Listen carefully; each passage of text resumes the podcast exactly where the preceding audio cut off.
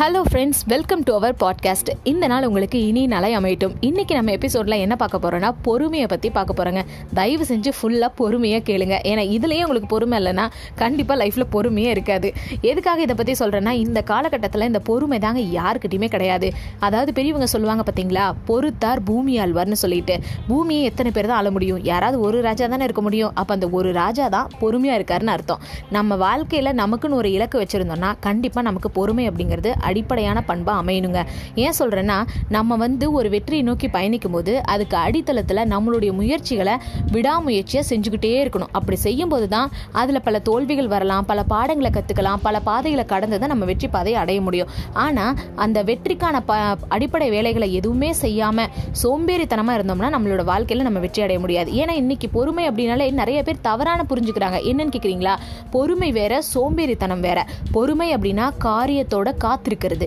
சோம்பேறித்தனங்கிறது எந்த வேலையுமே செய்யாமல் கிடைச்சா கிடைக்கட்டும்னு முட்டாள்தனமான அதிர்ஷ்டத்தை நம்பி உட்காந்துக்கிட்டு இருக்கிறது. அதிர்ஷ்டம் அப்படிங்கிறது எப்போ நம்மளை தேடி வரும்னு கேட்குறீங்களா விடாமுயற்சியை நம்மளுடைய முயற்சியை செஞ்சுட்டே இருக்கும்போது தான் அதிர்ஷ்டம் நம்மளை தேடி வரும். அதாவது தமிழ் படித்த எல்லாருக்குமே இப்போ நான் சொல்ல போகிற விஷயம் தெரிஞ்சிருக்கும்னு நினைக்கிறேன். அழகாக ஒரு வார்த்தை இருக்குது ஓடு மீன் ஓட உரு மீன் வருமளவும் வாடி இருக்குமாம் கொக்கு. ஓடுற எல்லா மீனையும் விட்டுட்டு தனக்கான மீன் வரும்போது அதை கரெக்டாக கொத்தி கேட்ச் பண்ணது பார்த்தீங்களா அந்த கொக்கு? அதுக்கு தான் அதோடைய வெற்றி அதுதான் அதனுடைய இலக்கு. அந்த மாதிரி நமக்கான தளம் என்ன? நமக்கான களம் என்ன? நமக்கான வெற்றி பாதை எது? அப்படின்னு எல்லாத்தையும் தீர்மானம் பண்ணிட்டு அதை நோக்கி நீங்கள் பயணிக்கும்போது அதுக்கு அடிப்படையாக உங்களுடைய எல்லா முயற்சிகளையும் விடாமுயற்சி நீங்கள் செஞ்சுக்கிட்டே இருக்கணும். பொதுவாக இந்த சயின்டிஸ்ட்லாம் பாருங்களேன் எடுத்தோடனே ஃபஸ்ட் அட்டம்ப்ட்லேயே எந்த கண்டுபிடிப்புகளையும் அவங்க கண்டுபிடிக்கிறது கிடையாது. ஏகப்பட்ட ஃபெயிலியர்ஸ் கடந்து ஏகப்பட்ட தோல்விகளை கற்றுக்கிட்டு அதுலேருந்து நிறைய பாடங்களை லேர்ன் பண்ணிக்கிட்டு அதுக்கப்புறம் தான் அவங்களுடைய கண்டுபிடிப்புகளில் வெற்றி அடைகிறாங்க.